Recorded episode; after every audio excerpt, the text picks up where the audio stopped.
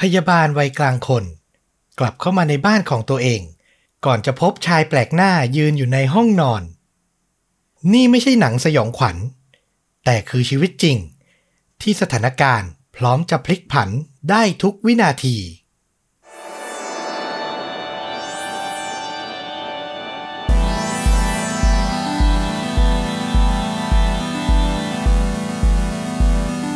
สวัสดีครับ สวัสดีครับ คาดจริงยิ่งกว่าหนังพอดแคสต์จากช่องชวนดูดะอยู่กับต้อมครับ แล้วก็ฟลุกครับ กับหนึ่งเหตุการณ์ฆาตกรรม พร้อมการแนะนำภาพยนตร์ที่มีเนื้อหาใกล้เคียงกับเรื่องจริงที่เรากำลังจะถ่ายทอดนะครับผม วันนี้นี่ต้องบอกว่าเป็นอีกหนึ่งเรื่องราวที่ผมไปเจอมาแล้ว ทุกบรรทัดที่ผมอ่านบทความนี้ ผมลุ้นเอาใจช่วยตลอดเลยคุณฟลุกโอ้โห ต้องบอกว่าต้อมมาแนวแบบลุ้นระทึกเมื่อไหร่เนี่ย โอ้โห ได้เรื่องทุกครั้งนะ คือมันเป็นเรื่องจริง มันมีเหยื่อที่ถูกกระทำจริง ๆ แต่มันก็รู้สึกว่ามีความเหมือนภาพยนตร์ แล้วแต่ละซีนที่พอเราอ่านเรานึกภาพตามมันแบบอื้อหือสงสารอื้อหือคนที่อยู่ในเหตุการณ์มาก แล้วก็ลุ้นให้เธอเอาชีวิตรอดให้ได้ ต้องมาลองฟังกันว่าคุณผู้ฟังกับฟลุกจะรู้สึกเหมือนกันไหม จะพยายามถ่ายทอดให้ดีที่สุด น่าสนใจมาก เอาล่ะแต่ก่อนจะเริ่มต้น ผมขออนุญาตประชาสัมพันธ์นิดนึง ไม่ได้ขายของนานแล้ว ตอนพิเศษของต้อมกับฟลุกนะครับ กับชนดูดะ podcast special เดือนมีนาคม วันนี้วันสุดท้ายส่งท้ายเดือนแล้วแต่ตอนพิเศษเราเพิ่งออกมาไม่กี่วันนี้เอง เหล่าสมาชิกช่องก็คงได้รับฟังกันไปแล้ว ชื่อตอนว่าฆาตกรรมกลางแจ้งอืมก็มี 2 เรื่องราวจากฟลุกหนึ่งเรื่อง ต้อมหนึ่งเรื่อง ให้ได้รับฟังกัน ใครสนใจสมัครสมาชิกช่องเดือนละ 50 บาท กดปุ่มจอยหรือสมัครที่อยู่ใต้คลิปใน YouTube ได้เลยนะครับ ก็เป็นการ support ให้ต้อมกับฟลุกมีแรงทำชนดูดะไปนานๆด้วยนะครับผมแล้วก็ได้ฟังตอนพิเศษทุกเดือนเลยเดือนละหนึ่งตอน เอาล่ะวันนี้ก็ขออนุญาตเริ่มเรื่องย้อนพากลับไปในวันที่ 6 กันยายน ปี 2006 ที่เมืองพอร์ตแลนด์ รัฐโอเรกอน สหรัฐอเมริกา วันนั้นเนี่ยเป็นวันพุธนะ มีสุภาพสตรีคนหนึ่งชื่อว่าคุณซูซานกุนเฮาเซนเธอเนี่ยทำงานเป็นพยาบาลอยู่ในห้องฉุกเฉิน วันนั้นต้องบอกว่าตั้งแต่เช้ามืดยันถึงช่วงเย็น เธอเข้ากะติดต่อกันนาน 13 ชั่วโมงเต็ม คือใครเป็นหมอเป็นพยาบาล ผมเนี่ยเฝ้าคุณแม่ที่ป่วยหนักๆ ยาวๆ เห็นการทำงานจะรู้เลยว่า การเข้ากะควบกะนานๆเป็น10กว่าชั่วโมงอย่างเนี้ยโอ้โห เหนื่อยแสนสาหัสอืมอืมแต่ก็เป็นเรื่องปกติของพวกบุคลากรทางการแพทย์เลยนะที่แบบโอ้โห จะทำงานกันค่อนข้างหนักเลยทีเดียว ใช่ แล้วเธอเนี่ยเป็นพยาบาลห้องฉุกเฉินอะ ก็ยิ่งแบบโอ้โหกดดันด้วยอะเนาะพอเลิกงานช่วงเย็น เธอก็แวะทำผมที่ร้านทำผมให้จิตใจผ่องใสประมาณหนึ่งชั่วโมง แล้วจากนั้นก็ขับรถกลับบ้านตามปกติครับ เธอจอดรถแล้วก็เข้าประตูบ้านที่อยู่ด้านข้างหรือด้านหลัง อันนี้ผมไม่แน่ใจนะ แหล่งข่าวมันไม่ตรงกัน แต่ไม่ใช่ประตูหลักด้านหน้าบ้านอืมคือเธอเข้าไปอะ มันจะเป็นส่วนของห้องที่แบบเป็นตู้เก็บรองเท้า แล้วก็ต่อกับห้องครัว พอเข้าไปปุ๊บ เธอเหลือบไปเห็นแล้วว่าที่ตู้ไมโครเวฟมันมีกระดาษโน้ตแปะอยู่ พอเธออ่านดูก็รู้ว่าเป็นโน้ตจากสามีของเธอ เขียนว่าตัวเขาอะมีปัญหานอนไม่ค่อยหลับ ก็เลยอยากจะขอแอบไปเที่ยวไปพักผ่อนหย่อนใจที่ชายหาดที่ทะเลอืมก็บอกกับเธอว่า เดี๋ยวตัวเขาเนี่ยจะกลับมาเข้าเมืองเนี่ย วันศุกร์หรือวันเสาร์อย่างที่บอกนะวันนั้นเป็นวันพุธ 6 กันยายน ปี 2006 นะครับ ลงท้ายในจดหมายก็เขียนว่าด้วยความรักด้วยรัก จากผมเอง เธออ่านเสร็จก็ไม่ได้รู้สึกอะไร ก็วางกระดาษไว้ แล้วเธอก็ได้ยินเสียงสัญญาณการขโมย มันดังกระพริบกระพริบอยู่ไม่หยุดอืมเธอก็เลยเดินจากในครัวเนี่ย ไปที่ประตูหน้าบ้าน แล้วก็กรอกรหัสปิดสัญญาณ จากนั้นไหนๆเดินมาถึงหน้าบ้านแล้ว เธอก็เลยออกไป ไปที่ตู้จดหมายที่อยู่บริเวณหน้าบ้าน หน้าสนามหญ้าบ้านเธอเลยนะ แล้วก็ดูว่าเอ๊ะวันนี้มีจดหมายอะไรส่งเข้ามาที่บ้านถึงเธอบ้าง คือมันก็เป็นกิจวัตรประจำวันปกติ เท่าที่แบบผู้หญิงคนหนึ่งเลิกงานกลับมาบ้านจะทำเลย เธอก็ดูแล้วว่าจดหมายมีของใครอย่างไรบ้าง แล้วก็ดูบรรยากาศรอบๆบบ้านในยามเย็น หย่อนใจสักพักหนึ่ง แล้วก็เดินกลับเข้ามาครับอืมในวินาทีนั้นน่ะ เธอเข้ามาจากทางหน้าบ้านทางประตูหลัก ระหว่างที่เธอจะเดินกลับไปที่ครัว เดินไปได้ครึ่งทาง เธอก็หันมองไปทางซ้ายครับ มันเป็นห้องนอนที่อยู่บนชั้นหนึ่งนี่แหละ เอาไว้ให้สำหรับแขกที่เข้ามาเยี่ยมเยียนเนี่ย นอนหลับพักผ่อนอืมตัวเธอเนี่ย นอนอยู่ชั้นสองนะ แต่สาเหตุที่เธอหยุดแล้วก็ยืนมองเข้าไปในห้องนอนสำหรับแขกนั้นน่ะ เพราะเธอรู้สึกว่า เอ๊ะทำไม ห้องมันมืดผิดปกติ ตอนนั้นน่ะ เป็นเวลาประมาณหกโมงครึ่งช่วงเย็น เธอเดินเข้ามาบ้านเนี่ย เธอคือแบบสะบัดรองเท้าและ คือเท้าเปล่าและอยู่ในบ้านกำลังจะเปลี่ยนเสื้อ แล้วมาเจอเหตุการณ์นี้ก่อน เธอก็หยุดมองแล้วก็คิดว่า เอ ตอนเช้ามืดที่เธอออกจากบ้านไปอะ เธอเปิดม่านไว้แล้วนะ เพราะว่านิสัยส่วนตัวเธอ เธอชอบว่ากลับเข้ามาบ้านตอนเย็น แล้วให้เห็นว่าแบบมันมีแสงแดดยามเย็นน่ะส่องเข้ามามคือบ้านมันจะได้ดูไม่มืดจนเกินไป แต่ตอนเนี้ยสายตาเธอที่มองเข้าไปอะเห็นอยู่ว่าห้องมันมืดแล้วม่านมันปิดอยู่ เธอคิดในใจว่าใครเป็นคนปิดม่าน ยังไม่ทันที่เธอจะเจอคำตอบเลยครับ นึกภาพตามนะ มีผู้ชายคนหนึ่ง เหมือนแอบอยู่ในห้องเนี้ยสักพักแล้วเขาอะ เดินออกมาที่ร่องประตู ประตูมันไม่ได้ปิดอยู่อะนะอืมแล้วก็มายืนอยู่หน้าประตูประจันหน้ากับเธอครับหืมเขาคือชายแปลกหน้าที่เธอไม่รู้จักมาก่อนเลย สูงประมาณ 175เซนติเมตรน้ำหนักประมาณ 86 กิโลกรัม ที่สำคัญในมือเขาสวมถุงมือสีเหลืองเอาไว้ แล้วก็ถือค้อนเอาไว้อยู่ อาจจะเป็นช่างอะไรหรือเปล่า ช่างที่ไหนจะเข้ามาโดยที่เจ้าของบ้านไม่อยู่อะ แล้วคุณนึกภาพดู ชายแปลกหน้าสวมถุงมือ ยาง แล้วถือค้อนอยู่ในมืออะอืมจะให้รู้สึกอย่างไร อะ เป็นคุณคุณเจอผู้ชายคนเนี้ย เดินออกมาจากห้องนอน คุณจะทำยังไง โอ้โห ต้องวิ่งออกมานอกบ้านก่อนอะเหมือนกันต่อให้ผมแบบเป็นผู้ชายแบบ อย่างไรก็ตามนะ สู้ขนาดไหนก็ตาม ผมก็ไม่เอาอะ ผมต้องออกที่แจ้งออกมาแบบเจอคนอื่นก่อนอะ ต้องขอความช่วยเหลือก่อนอะ แล้วถ้าจะเข้าใจผิดหรืออะไรก็ว่ากันไปอืมแต่ซูซานครับ อย่างที่พูดถึงภูมิหลังเธอไป เธอทำงานเป็นพยาบาลอยู่ในห้องฉุกเฉิน มานานกว่า 30 ปี เธออะเจอผู้ได้รับบาดเจ็บที่เข้ามาเพราะเหตุการณ์ทะเลาะวิวาท ในมือถืออาวุธเข้ามาด้วยซ้ำ เธอก็เจอมาแล้ว แล้วเธอนี่แหละเป็นคนปลดอาวุธพวกนักเลงที่แบบโดนยิงโดนทำร้ายเข้ามาด้วยตัวเอง คือเป็นพยาบาลห้องฉุกเฉินอะจิตใจต้องแข็งแกร่ง เธอเคยถึงกับต้องนวดหัวใจคนไข้ ให้กลับมาฟื้นคืนสติอีกครั้งคำว่านวดในที่นี้ไม่ใช่การกดลงไปที่หน้าอกนะ แต่คือการกดลงไปที่หัวใจที่แบบผ่าเปิดอกแล้วจริง ๆอะ เธอก็เคยมาแล้ว โอ้โห คนไข้เสพยาเกินขนาด เพื่อนชาวแก๊งที่ดูอันตรายพามาส่ง เธอก็เจอมาแล้ว เพราะฉะนั้นเธอจึงตั้งสติกับเหตุการณ์ร้ายได้ดี รวมถึงเธอยังเคยไปเรียนศิลปะการป้องกันตัว เพื่อเอาตัวรอดจากเหตุการณ์ที่อาจจะเกิดขึ้นในงานของเธอมาก่อนหน้านี้แล้ว มันทำให้เธอตั้งสติได้ดี แล้วเหตุผลที่สำคัญอีกอย่างคือ เธอเป็นพยาบาลที่อายุ 51 ปีแล้วครับ อือหืออาจจะแบบไม่ได้ถึงกับเป็นผู้สูงอายุ แต่ก็ถือว่าวัยค่อนข้างเยอะแล้ว แล้วหัวเข่าเธอไม่ดีครับอือหือเธอคิดในใจว่า ต่อให้เธอจะพยายามวิ่งหนีอะยังไงเธอก็ไม่รอด คือเธอวิ่งไม่ถนัดอะเพราะฉะนั้นตั้งสติ ตาต่อตาฟันต่อฟันดีกว่าอื้อหือสิ่งที่เธอตัดสินใจทำครับ มันมาจากศิลปะการป้องกันตัวที่เธอเรียนมานี่แหละ ชื่อในภาษาอังกฤษเขาเรียกว่าเป็นหลักการ crowding C R O W D I N G หลักการข้อเนี้ยที่เธอเรียนมาเขาบอกว่า ถ้าเจอคนร้าย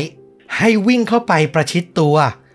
เพื่อคนร้ายอะจะได้ใช้อาวุธไม่ถนัดอืมนึกออกไหมในมือเขามีค้อน ค้อนมันต้องใช้ระยะ มันต้องมีระยะมือที่จะต้องเหวี่ยง เพื่อมาโดนร่างกาย คนฝ่ายตรงข้าม แต่พอซูซานวิ่งเข้าไปประชิดตัว มันทำให้คนร้ายอะใช้ค้อนทุบเธอได้ไม่ถนัด ต่อให้เขาอะสะบัดข้อมือสะบัดค้อนอะโดนตัวเธอ มันก็จะเป็นแรงที่แบบไม่ได้หนักหนามากและเธอพอจะรับมือได้ ซูซานก็ตัดสินใจวิ่งโถมเข้าไปทั้งตัวเลยนะ ตัวเธอสูงแค่ 162เซนติเมตรแต่น้ำหนักตัวมากกว่าคนร้ายคือ 86 กิโลกรัมอะเล็กน้อย ก็เลยแบบ พอฟัดพอเหวี่ยงที่จะสามารถใช้แรงประทะกันได้ ซูซานก็แบบโถมเข้าไปทั้งตัวเลย เพื่อจะดันตัวคนร้ายหวังจะให้เข้าไปชิดกำแพงในห้องนอนให้ได้ แล้วมันก็ได้ผลนะ พอยันกันอยู่ คือคนร้ายอะเหวี่ยงมือ ตีค้อนอะ โดนเข้าที่ขมับด้านซ้ายของเธอนะ แต่เธอก็พอจะรับมือไหวอย่างที่บอกแรงมันไม่ได้หนักมาก สุดท้ายซูซานดันคนร้ายเข้าไปชิดกำแพงแล้วตะโกนถามว่า คุณเป็นใคร คุณต้องการอะไร แต่คนร้ายก็ไม่ตอบครับ เธอพยายามยื้อยุด ดันเขาติดกำแพงอยู่อย่างนั้น จนในที่สุดคนร้ายก็เอ่ยปากขึ้นมาคำหนึ่ง เขาพูดว่า you are strong คือบอกว่า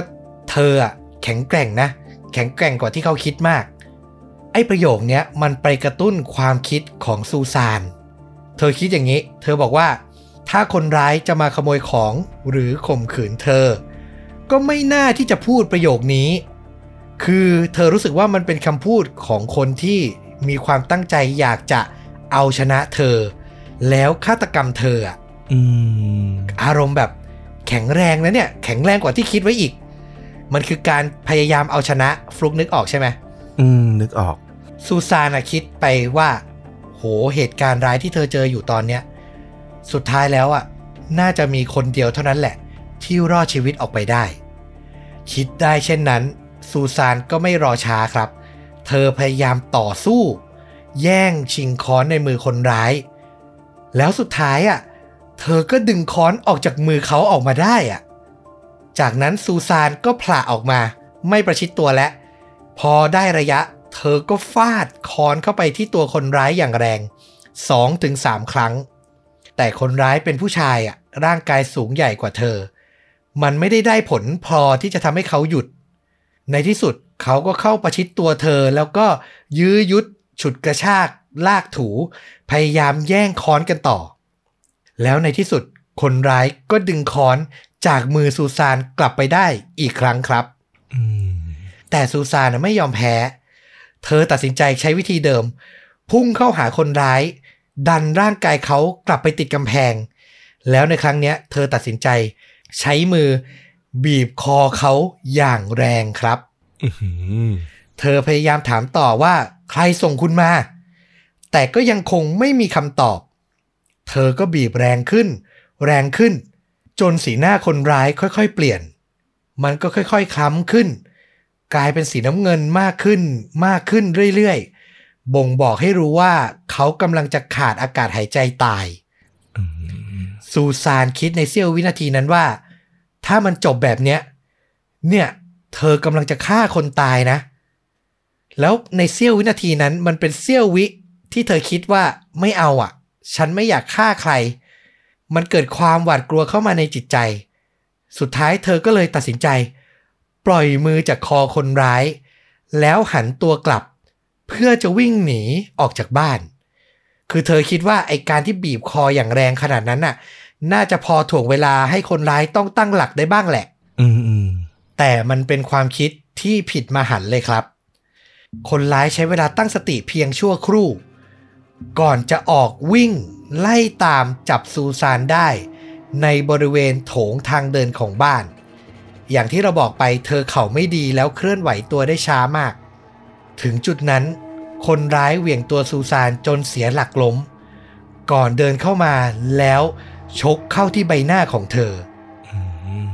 หมัดของเขาโดนริมฝีปากของเธอจนแตก มีเลือดไหลออกมา คนร้ายไม่รีรอที่จะเหวี่ยงกำปั้นชกซ้ำเข้าไปอีกครั้งที่ใบหน้า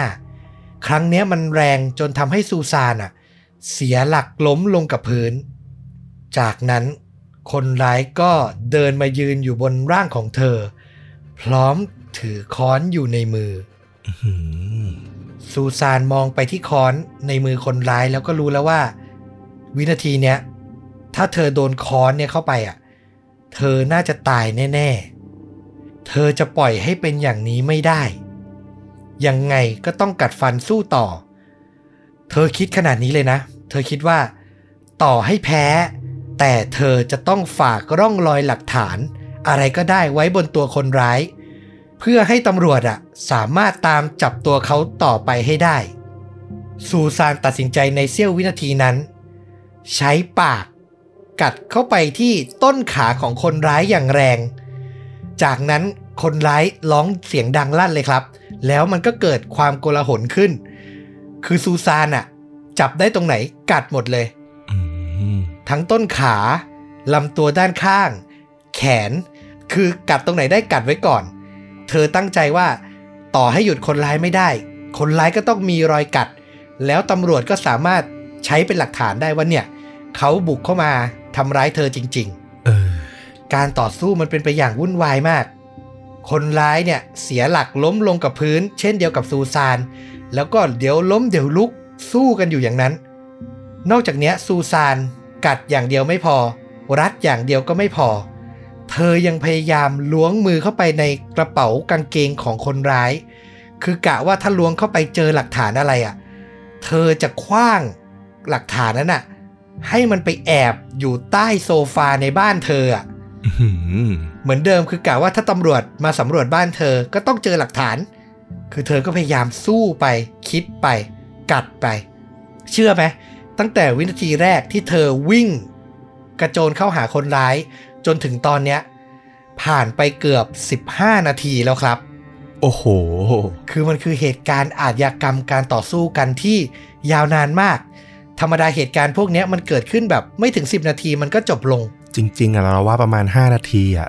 ยิ่งแบบผู้หญิงด้วยนะเราว่าจริง ๆ คนร้ายเองก็คงแบบรู้สึกแล้วว่า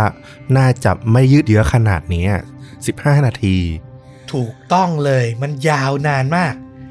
แล้วในที่สุดการต่อสู้ก็มาถึงจุดตัดสินครับ ระหว่างที่ทั้งคู่ล้มลุกคลุกคลานอยู่นั้น ซูซานน่ะเป็นฝ่ายตั้งหลักได้ก่อน ต้องบอกว่าในตอนนั้น เธอนอนหลังเธอเนี่ยติดกับพื้น ส่วนคนร้ายอะนอนทับเธออีกทีหนึ่งในลักษณะเงยหน้าขึ้น จังหวะนั้นน่ะซูซานใช้ขาซ้ายอะหนีบตัวคนร้าย ป้องกันตัวเองไว้ได้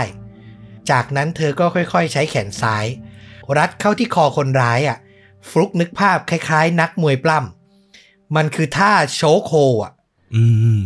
พอรัดคอได้สำเร็จ ถ้าเป็นเวทีมวยปล้ำเขาก็ต้องมีกรรมการมาเคาะ1 2 3ให้ยอมแพ้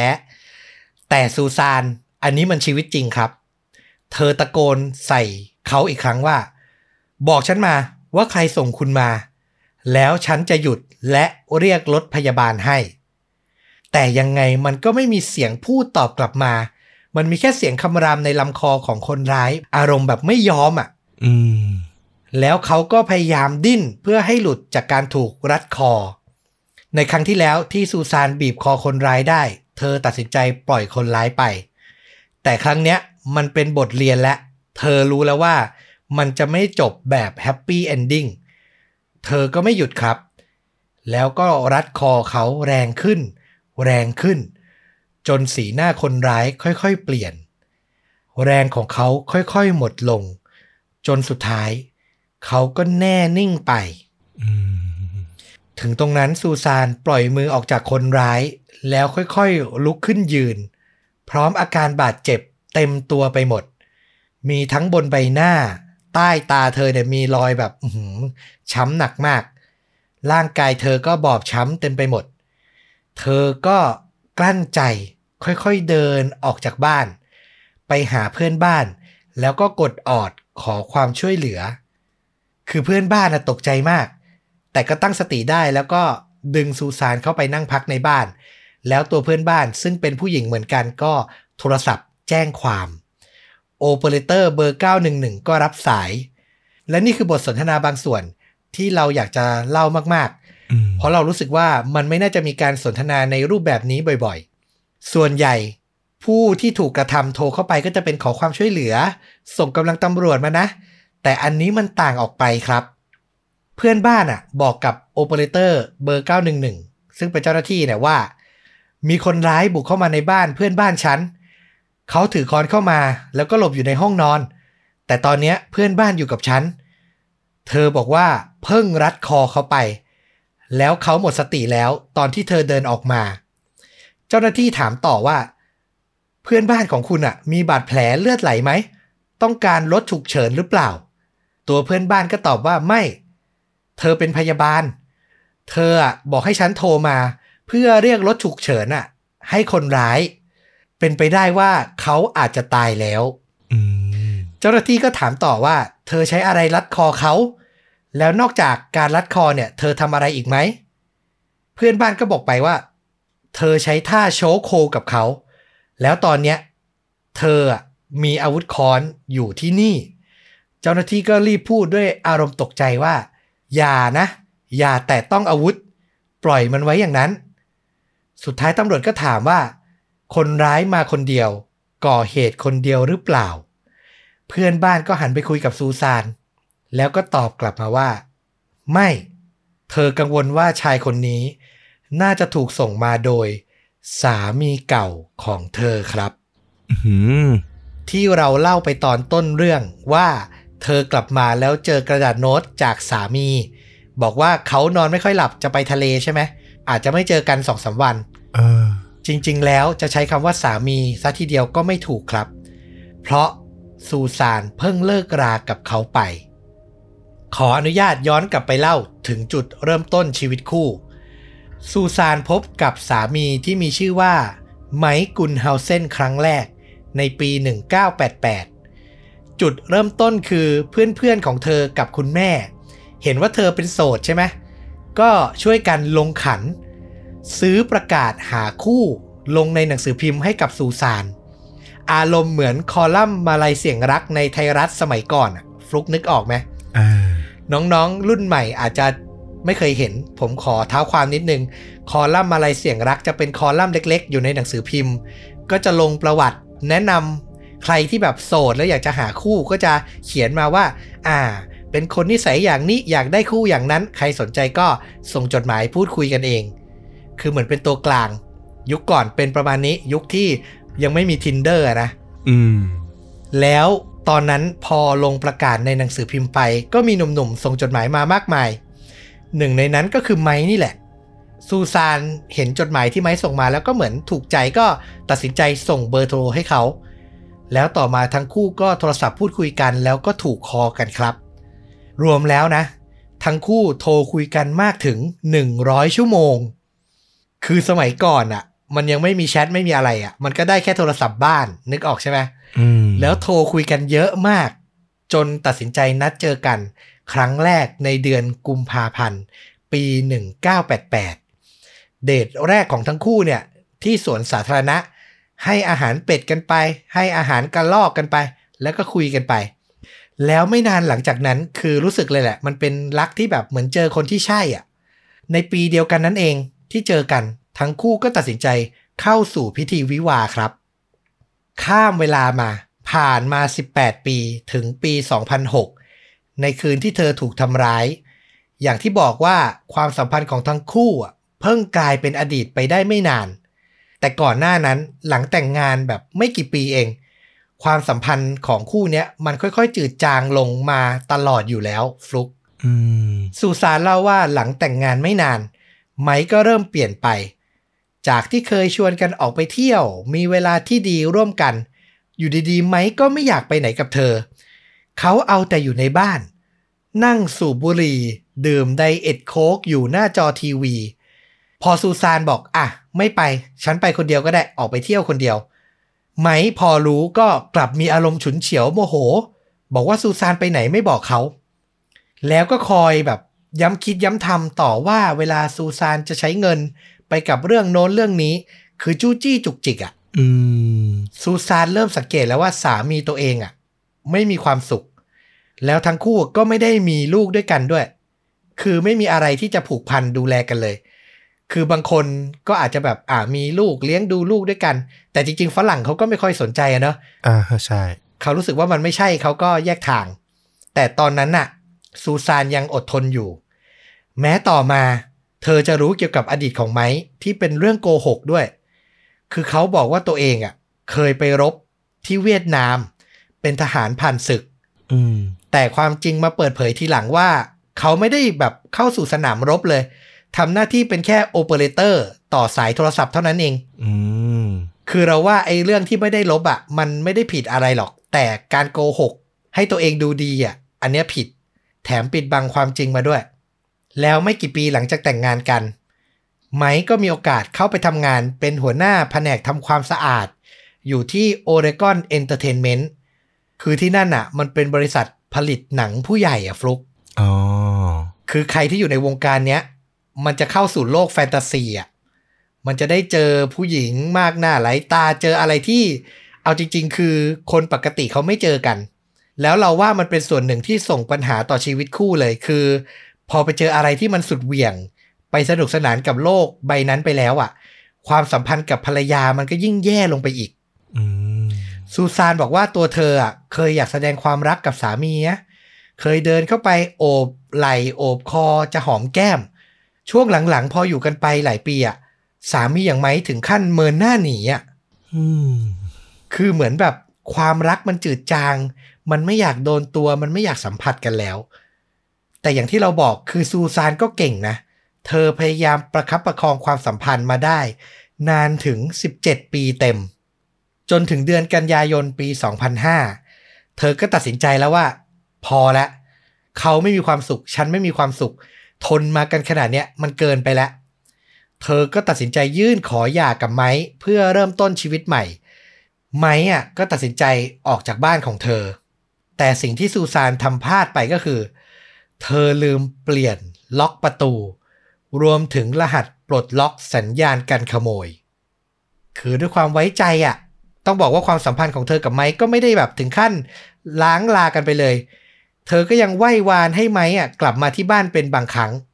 ในวันนั้นน่ะ ที่ไม้มาเขียนกระดาษโน้ตให้เธอไว้ได้ เพราะว่าซูซานขอ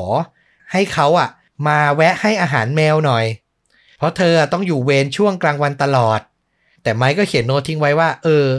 สองสามวันเนี้ยคงมาให้ไม่ได้นะ เพราะว่าเขาอะจะไปทะเล แต่เชื่อว่าหลาย ๆ คนที่ฟังคดีต่างๆ มามากมายก็ต้องรู้ว่า โอ้โห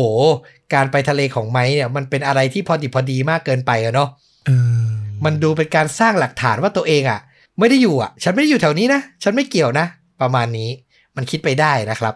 อีกทางหนึ่งก็คือถ้าเกิดมันอะไรผิดพลาด ตัวเขาก็จะบอกกับทาง อดีตภรรยาได้เต็มปากนะอย่างซูซานเต็มปากว่าเออเขาไม่รู้เรื่องจริง เพราะว่าเขาก็ไปท่องเที่ยวเนาะอาจจะมาเสแสร้งตกตรงตกใจอะไรกันไปได้อีก แต่ก็ยังสงสัยอยู่เหมือนกันว่า ฟังความสัมพันธ์มามันก็เป็นแค่ความสัมพันธ์ที่มันจืดจางห่างเหินกันอะอะไรมันดนใจให้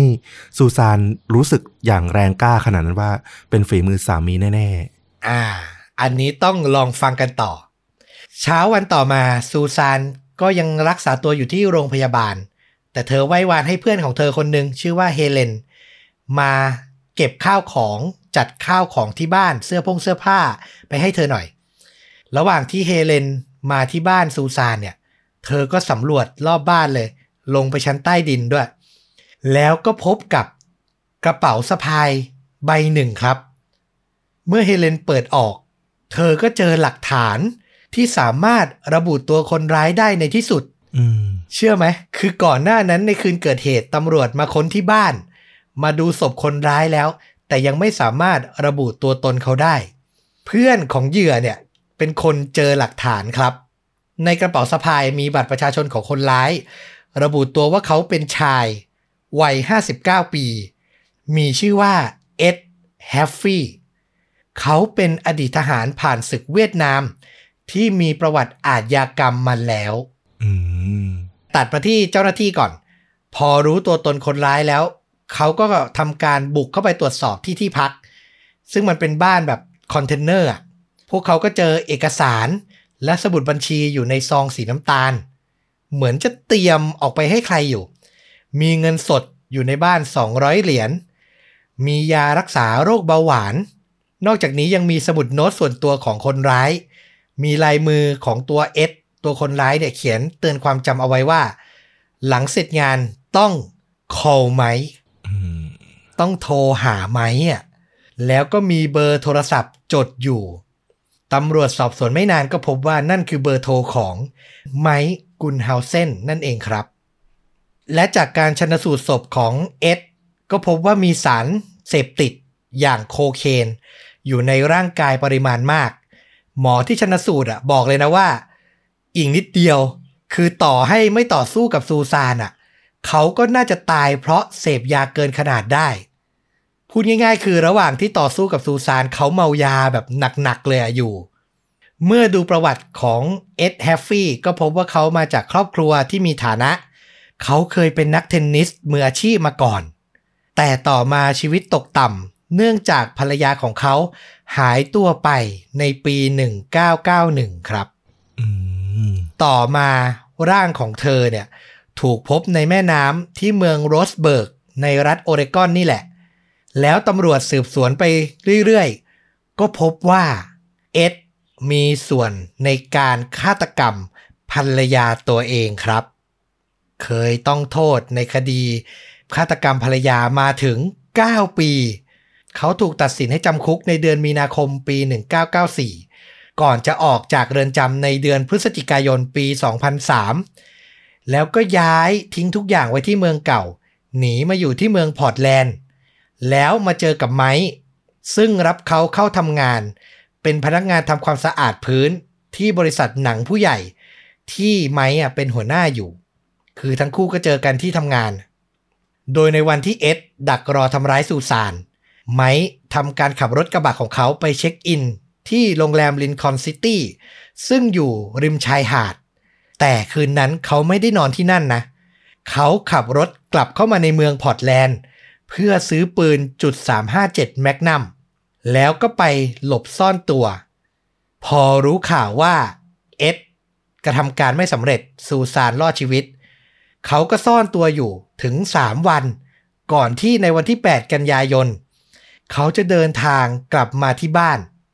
แล้วก็เขียนจดหมายบอกกับพ่อว่า สิ่งที่ผมต้องการคือการถูกรักจากใครสักคน แต่ทุกครั้งที่ได้รับความรักมา ผมก็ทำมันพังตลอด เขาหนีต่ออยู่ 5-6 วัน จนถึงวันที่ 13 กันยายน ในที่สุดเจ้าหน้าที่ตำรวจก็สามารถติดตามตัวไม้จนเจอ เขาอยู่ในรถ ที่ลานจอดรถในโรงพยาบาลแห่งหนึ่ง ในรัฐโอเรกอนนี่แหละ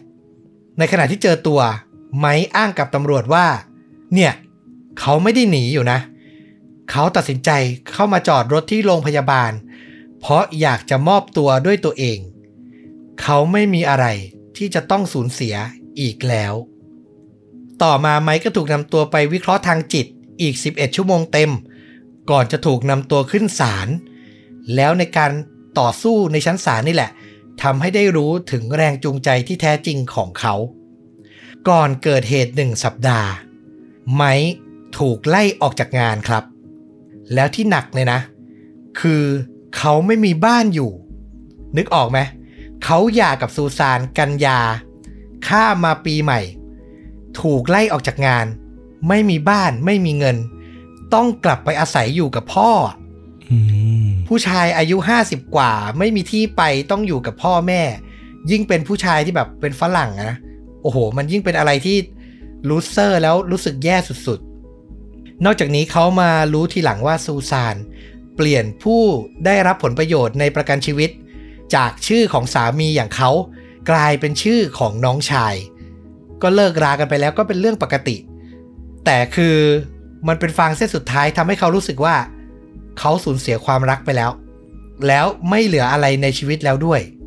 ตอนเนี้ยสิ่งเดียวที่เขาจะได้รับผลประโยชน์คือ บ้านที่ซูซานอยู่ครับอืมมันมีมูลค่ามากถึง 3 0 0แสนเหรียญ และมีชื่อของไม้เป็นเจ้าของร่วม สุดท้ายไม้ก็เลยตัดสินใจจ้างเอ็ด โดยบอกว่าถ้าขายบ้านได้ เขาจะมอบเงินให้เอ็ด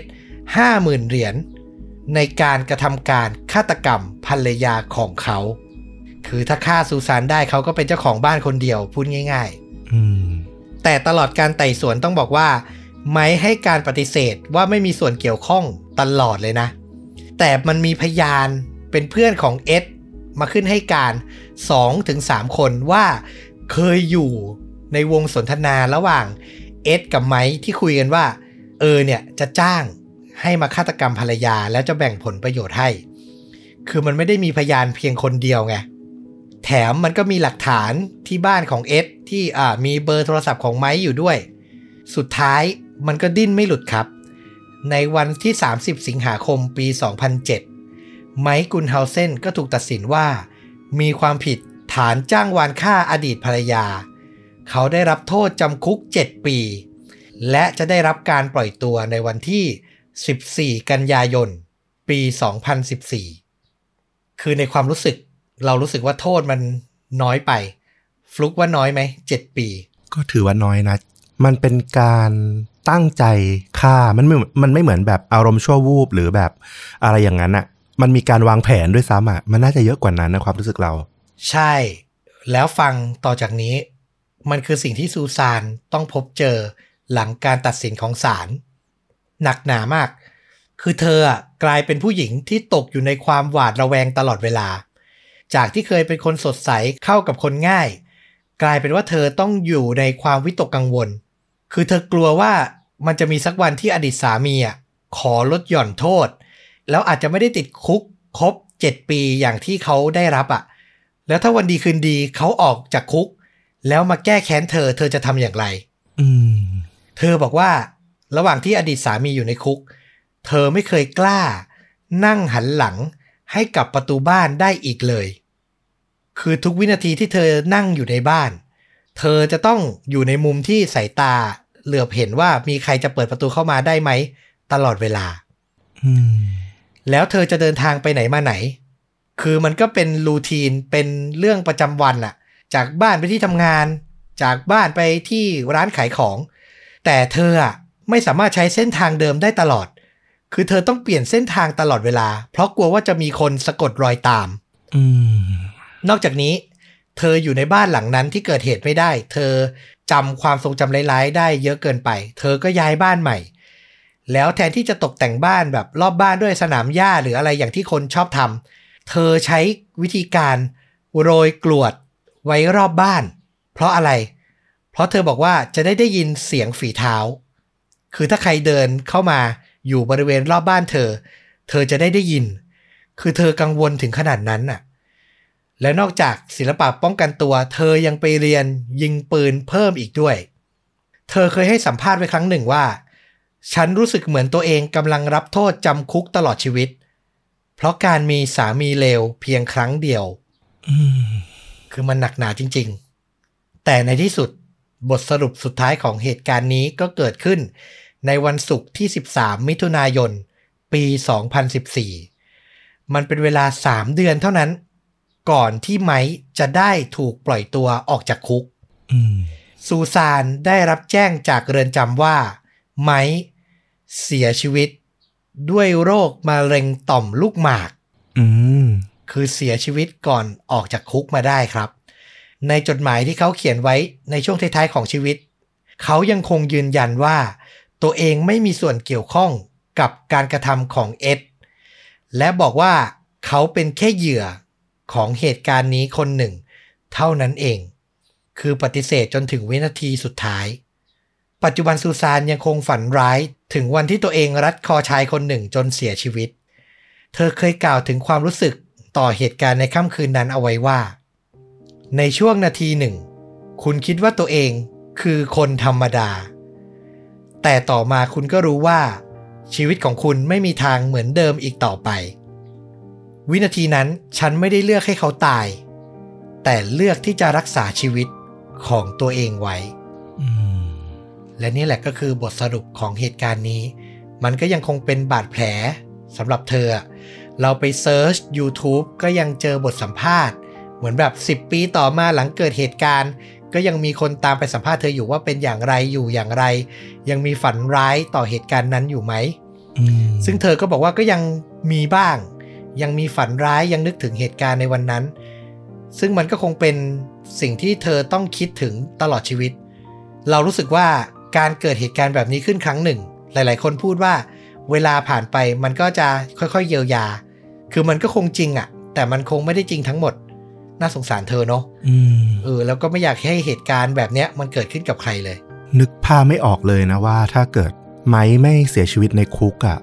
เธอจะเป็นหนักยิ่งกว่านี้อีกอะ่ะ จะขนาดไหนอะ่ะใช่แล้วโอ้โห เราอ่านมาหลายเคสเกี่ยวกับเรื่องสตอกเกอร์สะกดรอยตามทำร้ายอย่างเงี้ยโอ้โหน่ากลัวมาก แล้วมันไม่มีอะไรการันตีเลยว่า ไม้จะทำหรือไม่ทำอืมนี่แหละอือหือคือ ความรักมันแปลเปลี่ยน กลายเป็นการทำร้ายกันได้ขนาดเนี้ยรักใครต้องรักจริง ๆอะ่ะ ถามเรานะ ต่อให้ต่อมามันจืดจาง มันต้องเลิกรากัน มันก็ต้องเหลือความปรารถนาดีในฐานะเพื่อนให้กัน หรืออย่างน้อยในฐานะเพื่อนร่วมโลกก็ได้อะ่ะการทำร้ายแบบนี้มันไม่ใช่ความรักอะ คือเขาไม่ได้รักกันขนาดนั้นแล้วด้วยนะ แล้ว มีเรื่องผลประโยชน์เข้ามาแล้วว่า มันก็เป็นจุดเปลี่ยนสำคัญหนึ่งเหมือนกันนะจริง ๆ ถ้าเลิกลาก็แนะนำนะสำหรับหลาย ๆ คู่ถ้าแบบ มันต้องประสบพบเจออะไรเงี้ยเคลียร์เรื่องเงินทองอะไรให้ขาดให้เรียบร้อยนะอย่าคาราคาซังแบบนี้เนี่ยก็มีความเสี่ยงอยู่เหมือนกันอืมอือหือเป็นคำแนะนำจากคนโสดที่ผ่านประสบการณ์ความรักมามากมาย อย่างคุณฟลุกนะครับผม ผมได้ข้อคิดจากเรื่องนี้นี่แหละ เออ อ๋อ แซวเล่น แซวเล่นหยอกหยอก นะครับ ปรับอารมณ์นะครับผมหลังจากฟังเรื่องหนักๆมา แล้วหลังจากนี้ก็แนะนำภาพยนตร์ปิดท้ายนิดนึง คือผมอะแนะนำภาพยนตร์เกี่ยวกับการที่คนร้ายบุกเข้าบ้าน แล้วมีสุภาพสตรีต้องรับมืออะเยอะแยะหลายเรื่องแล้วอืมแต่ก็ยังมีคือหนังอารมณ์เนี้ยมันมีไม่ไม่หยุดอะคือถ้าเราตามดูมันก็มีให้เราดูตลอด ไปเจอเรื่องหนึ่งน่าสนใจมากฟลุก ไม่รู้ฟลุกเคยดูไหม เป็นภาพยนตร์ปี 2016 ชื่อเรื่องว่า Intruders เอ๊ะคุณคุณคือในอเมริกา เขาฉายมีชื่อเรื่องว่า Shut In พล็อตของมันคือมีหญิงสาวคนหนึ่งอาศัยอยู่ในบ้านหลังใหญ่โตมากกับพี่ชาย พี่ชายเธอคือป่วยหนักใกล้จะตายแล้วอืมเธอก็ดูเป็นหญิงสาวหน้าตาดีเปราะบางคนหนึ่ง แล้ววันหนึ่งที่โหดร้ายกับเธอก็มาถึงคือพี่ชายเธอเสียชีวิต คราวนี้เธอต้องอยู่บ้านนี้คนเดียวและเพียงลำพังและอืม แล้วสิ่งที่ไม่คาดฝันก็เกิดขึ้นคือ คนร้ายในละแวกนั้นสี่คนผู้ชายครับ เห็นแล้วว่าบ้านหลังใหญ่ขนาดนี้ มีผู้หญิงอยู่คนเดียว แล้วผู้หญิงคนเนี้ยเพิ่งได้รับเงินประกันมาด้วยอืมอย่าว่าอย่างนั้นอย่างนี้เลย บุกเข้ามาปล้นดีกว่า แต่พวกเขาไม่รู้ว่า เข้ามาบ้านผิดหลังครับ หลังจากนั้นจะเป็นอย่างไร ไม่ต้องดูหนังเต็มก็ได้ ดูตัวอย่างที่ผมจะแปะไว้ให้ที่ ท็อปคอมเมนต์ใน YouTube ก็รู้แล้วว่า บ้านหลังนี้มันไม่ธรรมดาจริงอืมๆตัวหนังอำนวยการสร้างโดยผู้สร้าง Paranormal Activity และ Insidious มันก็จะมีความเขย่าวขวัญพอสมควร แล้วดูแค่ตัวอย่างผมบอกเลย น่าดูมากจริง ๆ นะครับ ลองหารับชมกัน หายห่วงเลยนะ เออผมตอนฟังเรื่องของต้อม ผมแนะนำอีกเรื่องหนึ่งแล้วกัน มันไม่ได้ตรงกับเรื่องของต้อมนะ แต่ผมฟังแล้วผมนันนึกถึงเรื่องนั้นขึ้นมาเฉยๆเลยต้อมก็อาจจะเคยดู คิดว่าหลายคนก็น่าจะเคยดูด้วยมันเป็นหนังคลาสสิกปี 1990 จากผลงานของสตีเฟนคิงเออหนังชื่อเรื่อง Mystery อืม คุณป้ามหาภัย มันมีช็อตหนึ่งที่มันมีคุณป้าเขาเป็นพยาบาลด้วยนะ แล้วก็ในเรื่องเขาก็ใช้ค้อนด้วยอะแล้วมันก็มีฉากต่อสู้กับผู้ชายในบ้านอะนะเออ เราอะดันไปนึกถึงเรื่องนี้ขึ้นมาเฉยๆเลย แต่คุณซูซานเนี่ย สู้เอาชีวิตรอด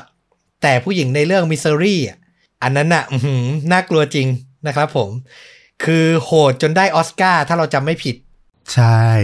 คนที่เล่นก็คือคุณเคที่เบตเนาะก็ตอนหลังแล้วก็มีผลงานให้เห็นแบบ หลายเรื่องเหมือนกันเออแต่เรื่องดังสุดของเธอก็นี่แหละเรื่องแจ้งเกิดเธอเนี่ยมิส s รี่นะที่ได้ออสการ์เออสำคัญมากสนุกเรื่องเนี้ยแล้วก็คิดดูดิ หนังเขย่าวขวัญสตีเฟนคิงอะ จริง ๆคำวิจารณ์ส่วนใหญ่ดีก็หลายเรื่อง แต่ไปถึงออสการ์มีไม่กี่เรื่องๆถูก อืม บอกเลยว่าเรื่องนี้ห้ามพลาดเหมือนกันนะครับ หารับชมได้ไม่ยากอันนี้หนังคลาสสิก น่าจะหารับชมได้ เอาล่ะ และนี่ก็คือฆาตจริงยิ่งกว่าหนัง ใน episode นี้ ใครชื่นชอบก็กลับมาติดตามต้อมกับฟลุกได้ทุกช่องทาง Facebook YouTube b l o g d i t Spotify Apple Podcast รวมไปถึง Twitter แล้วพบเจอกันในตอนต่อๆไป วันนี้ลาไปก่อน สวัสดีครับ สวัสดีครับ